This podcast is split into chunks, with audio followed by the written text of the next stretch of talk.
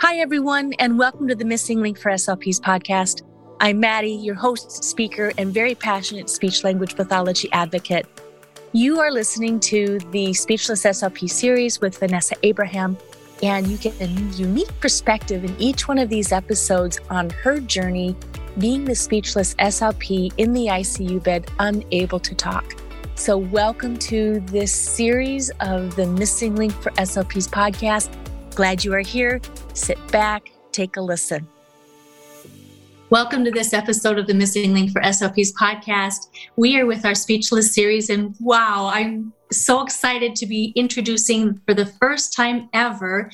We have physical therapists coming on our episode. So, welcome everybody. Hi, thank you. So, before we start, because we are introducing new people, I want you guys to get to know the voices that you're going to be listening to. So I'm going to have Vanessa introduce herself.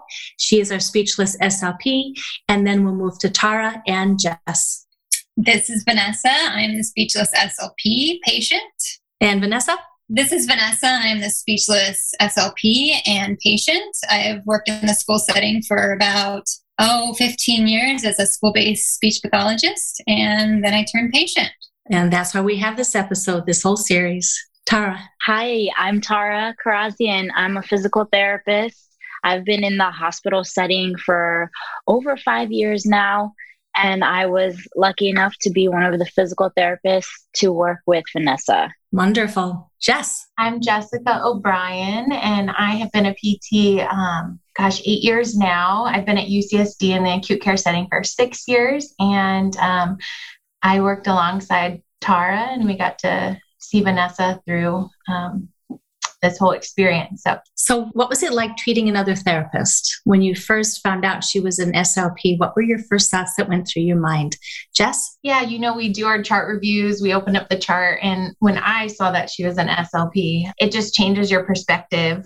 She was a new mom. Um, well, Mackenzie was three, right, Vanessa? I don't know. I feel like just doing that chart review, you sort of get a picture in your head of what you're going to be walking into. And I, I think her being an SLP and being in the therapy realm definitely touched my heart a little bit more. Mm-hmm. Not that all of our patients don't, but it definitely tugged a little bit more at my heart. So, Tara. Absolutely. Jess was um, Vanessa's primary physical therapist, and she had asked me to fill in um, I think if my memory serves me right, you were going to be gone for a couple couple days, Jess. So I I was filling in for Jess during that time, and just from the way that she hand did her, you, we, she gave me such a, a thorough handoff on Vanessa, and just the way that she did, I could tell this was a really special case, and th- her being an SLP just really affected. I could tell everyone who had already been working with her, and of course, I came in,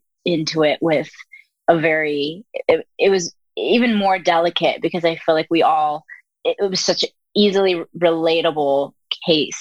We could mm-hmm. all see ourselves in that hospital room, in that ICU room. When we mm-hmm. when we saw and, and met Vanessa. Mm-hmm. I think that's one of the reasons why this series is so well received is all of us can picture ourselves in Vanessa's position and Jess, I love how you pull in not just the patient in the bed, but the, the woman, the mother, the wife, all of these things that made Vanessa just that much. And, and we're all we all treat our patients like that. We we see everybody in the wholeness. We try to incorporate all of that. Tell me what it was like for those who are newer to the physical therapy and, and in just the medical slp setting.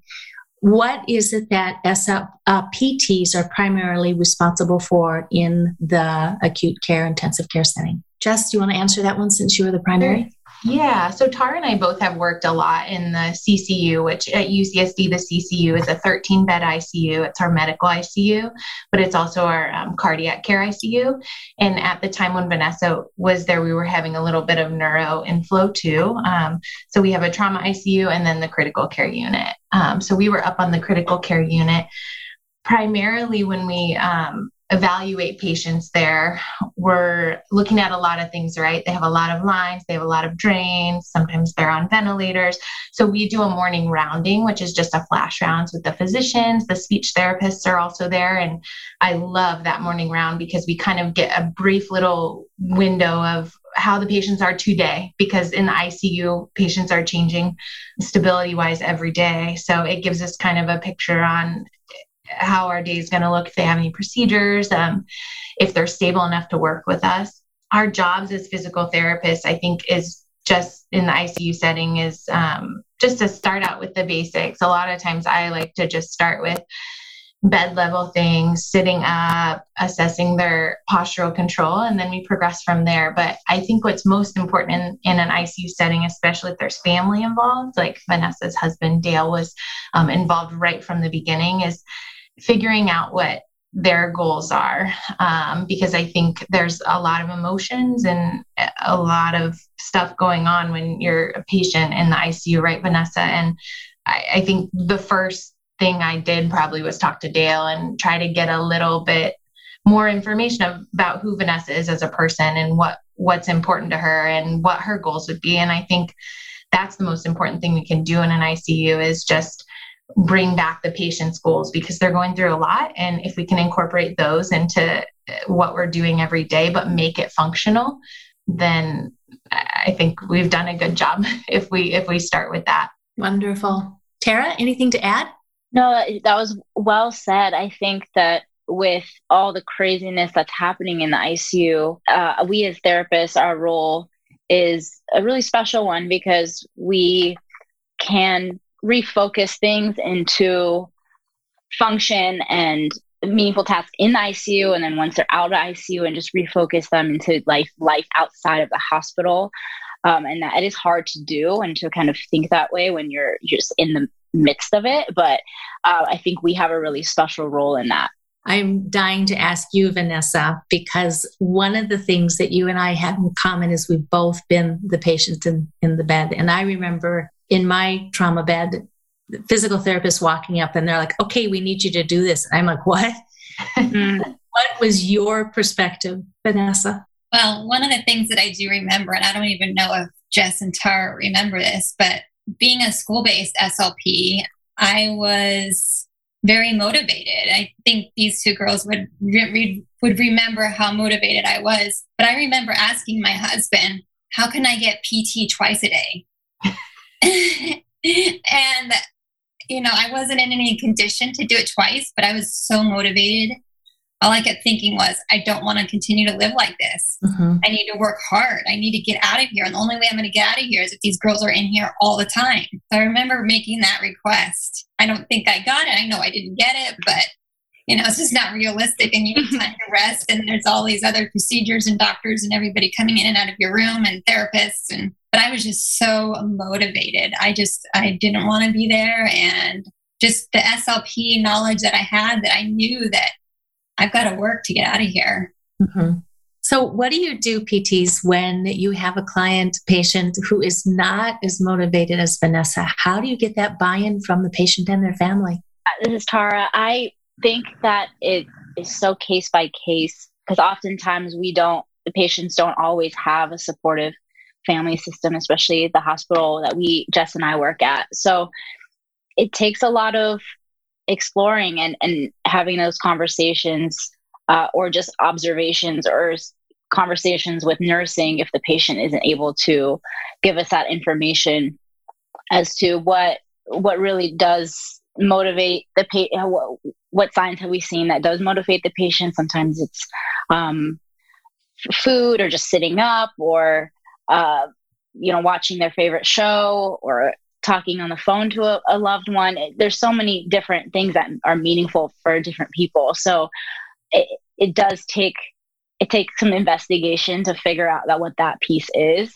But once you do, and you do start building that rapport, it, it makes, of course, a world of a difference in in what in the care that we're providing and and the progress that we make.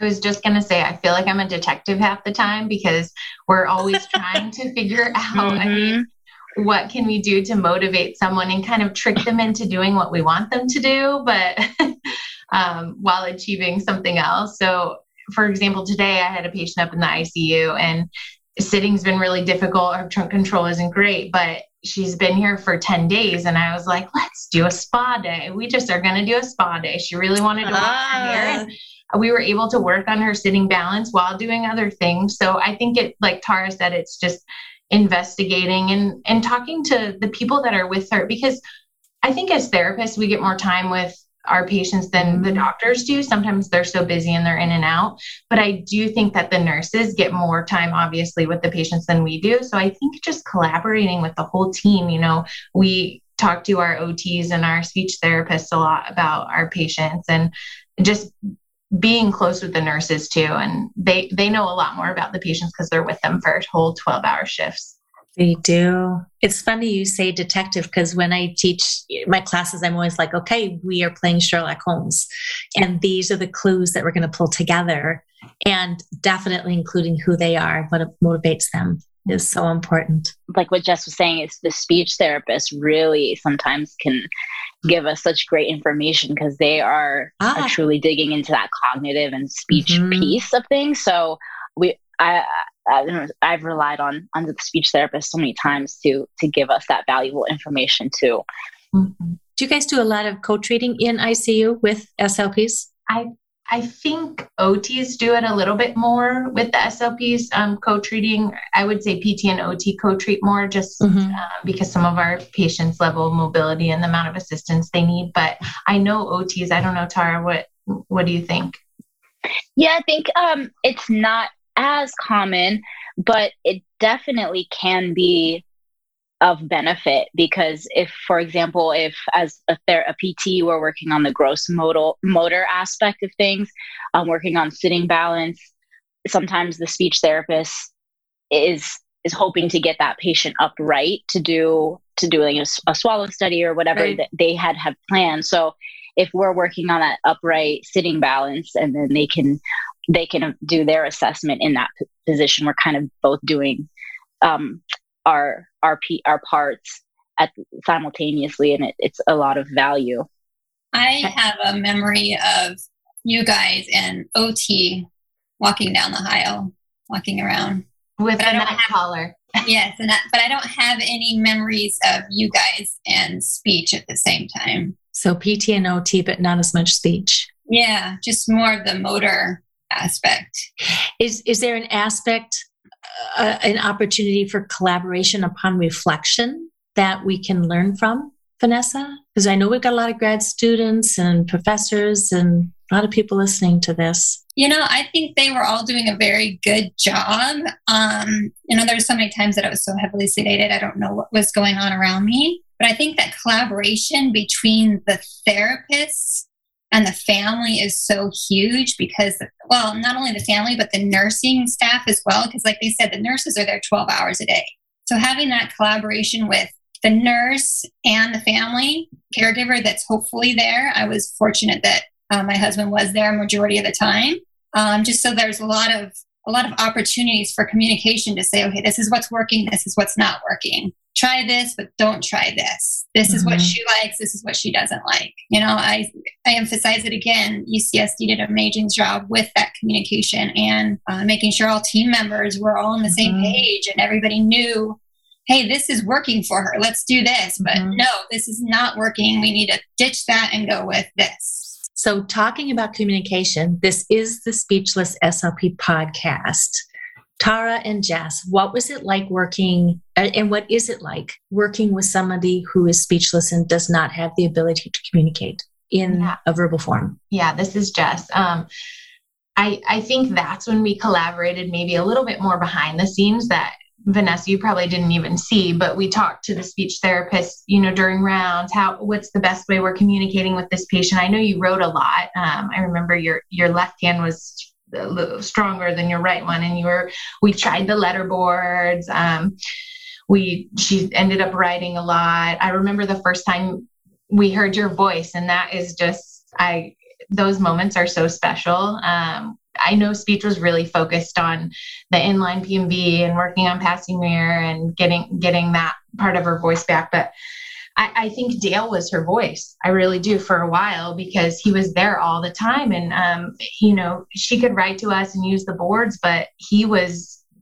he he was your voice i i don't know he knew what your goals were and um, he advocated for you and i just as much as we tried to communicate with you i i feel like we dale was a key um, in that communication all right any thoughts i think what really helped too was the fact that vanessa to put it blankly was cognitively intact because a lot of times the patients in the ICU settings are not, and they aren't able to verbally communicate. They might be with it somewhat, but it, that complicates things as well. But because Vanessa was able to, I mean, you could really just come into the room and look at her face and kind of know what she was feeling. And a lot of times that was anxious and and fearful and um, motivated, though. Um, but you really could read how she was feeling. She was able to gesture. She was able to you know, use those nonverbal forms of communication, which really helped us because we it guided us to know how she was responding to different things that we were doing with her. Excellent. You guys talk about the connection you have with the family and with the, the caregivers, the spouses. How do you build up that trust with them? There is a, a piece of um, investigation in that as well because there it depends how willing the, the family member is to um, being involved how, how involved they want to be in the care and you do have to respect that as that as well um, the great thing about dale was he was all in. So it made it so easy to collaborate with him on and and uh, provide you know ed- education to him or things he could be doing with vanessa because he was just so receptive. And at a time when of course knowing how skilled vanessa is as an slp and the fact that she knows so much about the healthcare side of things when you're in that state i I can't speak for Vanessa, but you could kind of see you're not able to be as receptive to a lot of that education. So Dale was really that valuable intermediary mm-hmm. player in, in just receiving that education and you know, all the all the things that we were kind of providing that Vanessa may not have been able to fully receive in that moment. But it takes a, it, it takes a lot of just communication and letting letting family know, giving a lot of reassurance, a lot of positive feedback about how their family member is doing, and just again giving them that hope that that we're preparing you for life outside of the hospital. We're trying to get you to that next step mm-hmm. and um, being just very transparent with everything going on. I mm-hmm. think that really helps build that that trust too.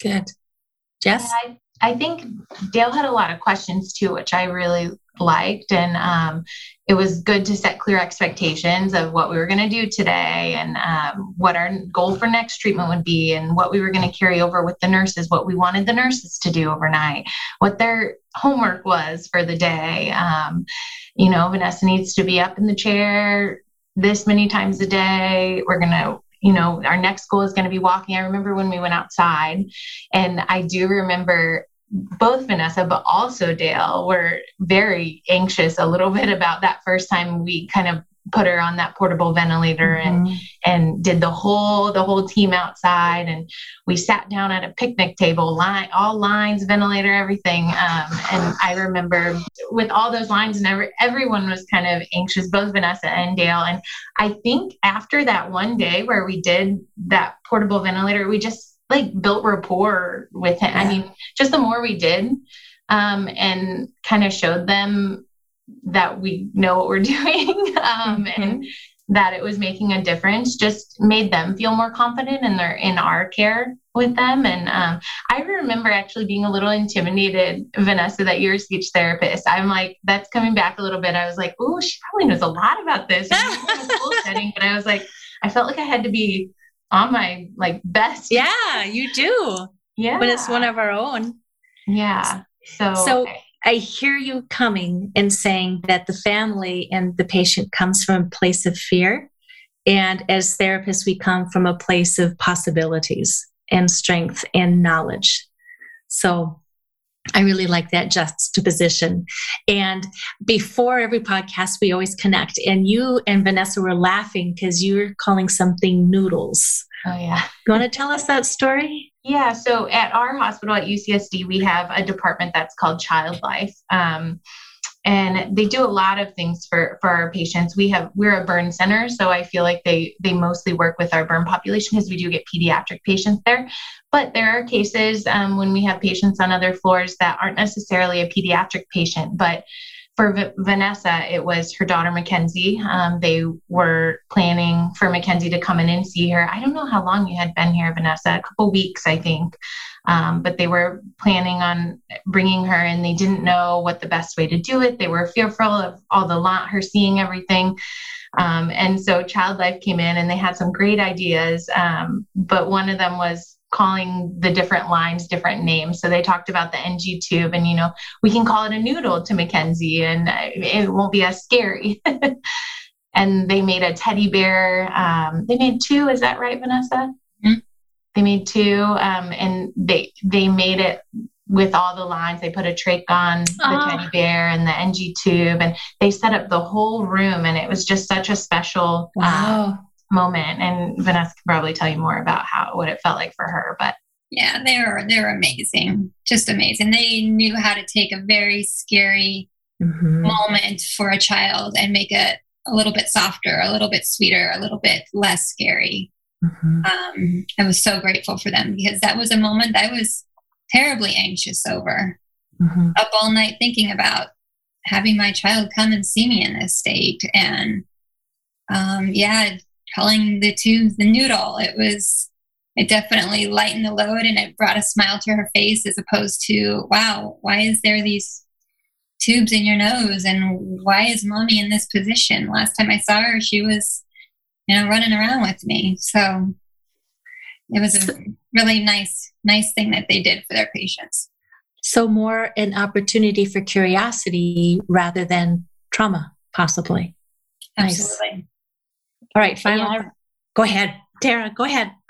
I just remember Vanessa's daughter Mackenzie being in the back, just in the back of everything we did. Um, when I walked in to my first time into her ICU room, and there were pictures all over on this one wall of Mackenzie and her beautiful family, and and I realized immediately, you realize immediately, like this is what we need to get her well to, to get back to her because it, she just was and talk about rapport and all that. I mean when you have a child you need to get back to i mean that's why and i know that was in the back of vanessa's head mind and that was in the back of our minds is just we already know she's going to be motivated because of this so um, we just need to kind of run with that and and um, just do it for mackenzie mm-hmm.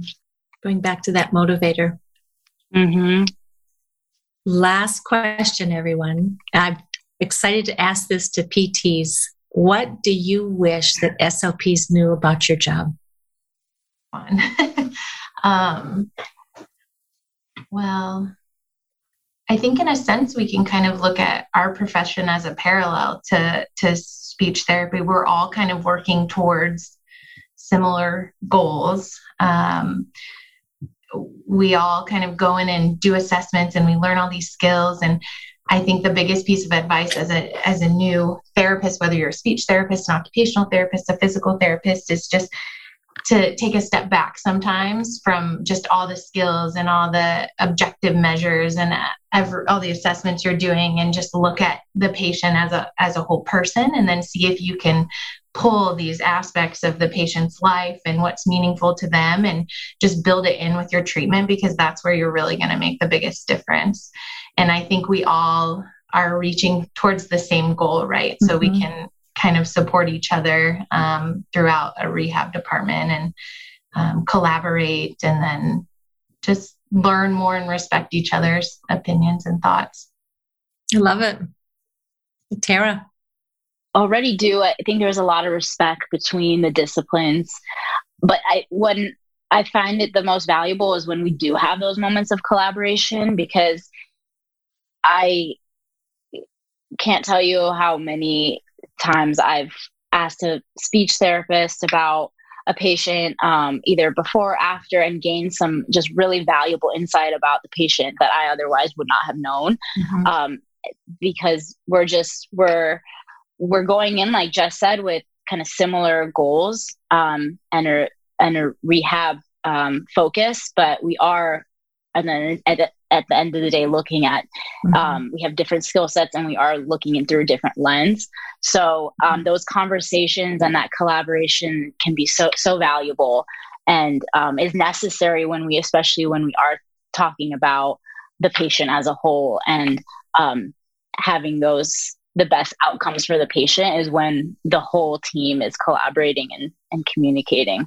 I want to squeeze one more question in because as clinicians, we should all be working to just be better, a little better every day. How has working with Vanessa changed your perspective on being a PT? I think this is Jess. Um, I think Vanessa, as you can see, is very special to us, and we've maintained connection with her outside of it's been three years. I think it was April of 2019, so it's been a little over three years, and that she just made a lasting impact because one her motivation um, the progress she made and the fact that we've stayed connected to her and we don't really get that that connection in the acute care setting we a lot of times don't know what happens to our patients when they go on to that next level of care.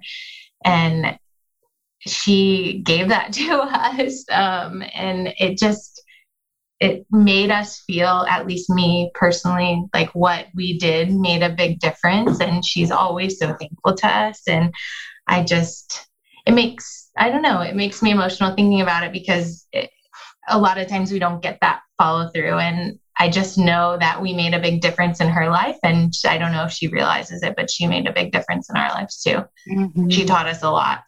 Yeah. Yeah. Vanessa's the first patient that I've had keep in contact with me for this long.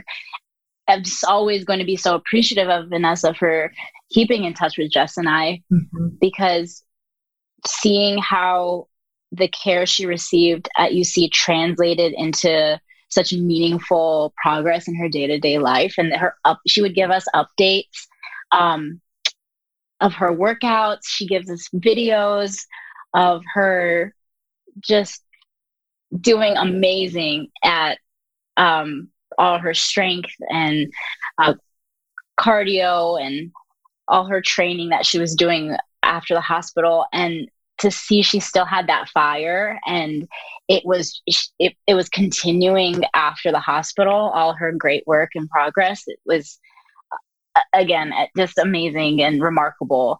She's just a remarkable human being. So i think we're all can agree. We're just so blessed to have met each other, each other and gone on this journey together. And I think a takeaway too for for people who may not get that carry through with patients every day is just to know that you are making a difference and you m- might not stay connected to some of your patients, but just know that what you're doing matters and um, every little thing. We went on a hike with Vanessa when was it? I don't remember when it was, but Mackenzie came and Dale came and they drove all the way to San Diego.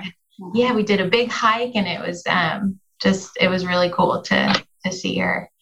Yeah, it's always important for me since I left ICU to continue to show my gratitude towards everyone that did so much for my entire family.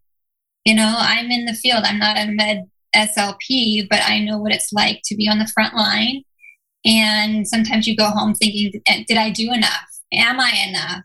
Um, am I appreciated? And, you know, for me, I always wanted to make sure my team knew how much I appreciated everything that they did, the communication you guys had with the team. And uh, I just know what it's like. Sometimes you feel you come home and you feel like you've been beat up all day. And I never wanted you guys to feel that way. I wanted you guys to always feel like you were making a difference because you really did and still do. Mm-hmm. Well, thank, thank you.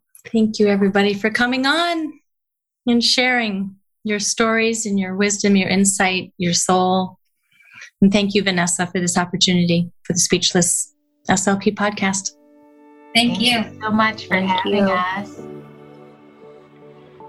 So, hey, SLPs, that concludes this episode of the Missing Link for SLPs podcast. Please visit my website at freshslp.com, follow me on Instagram, or jump on Facebook to connect in our safe and friendly Fresh SLP community where we are empowering new and transitioning SLPs. If you found value in this episode or in any way had an aha moment or I gave you a fresh perspective, please show me some SLP love and support me on iTunes or the Apple Podcast app or subscribe to me on YouTube. You got this.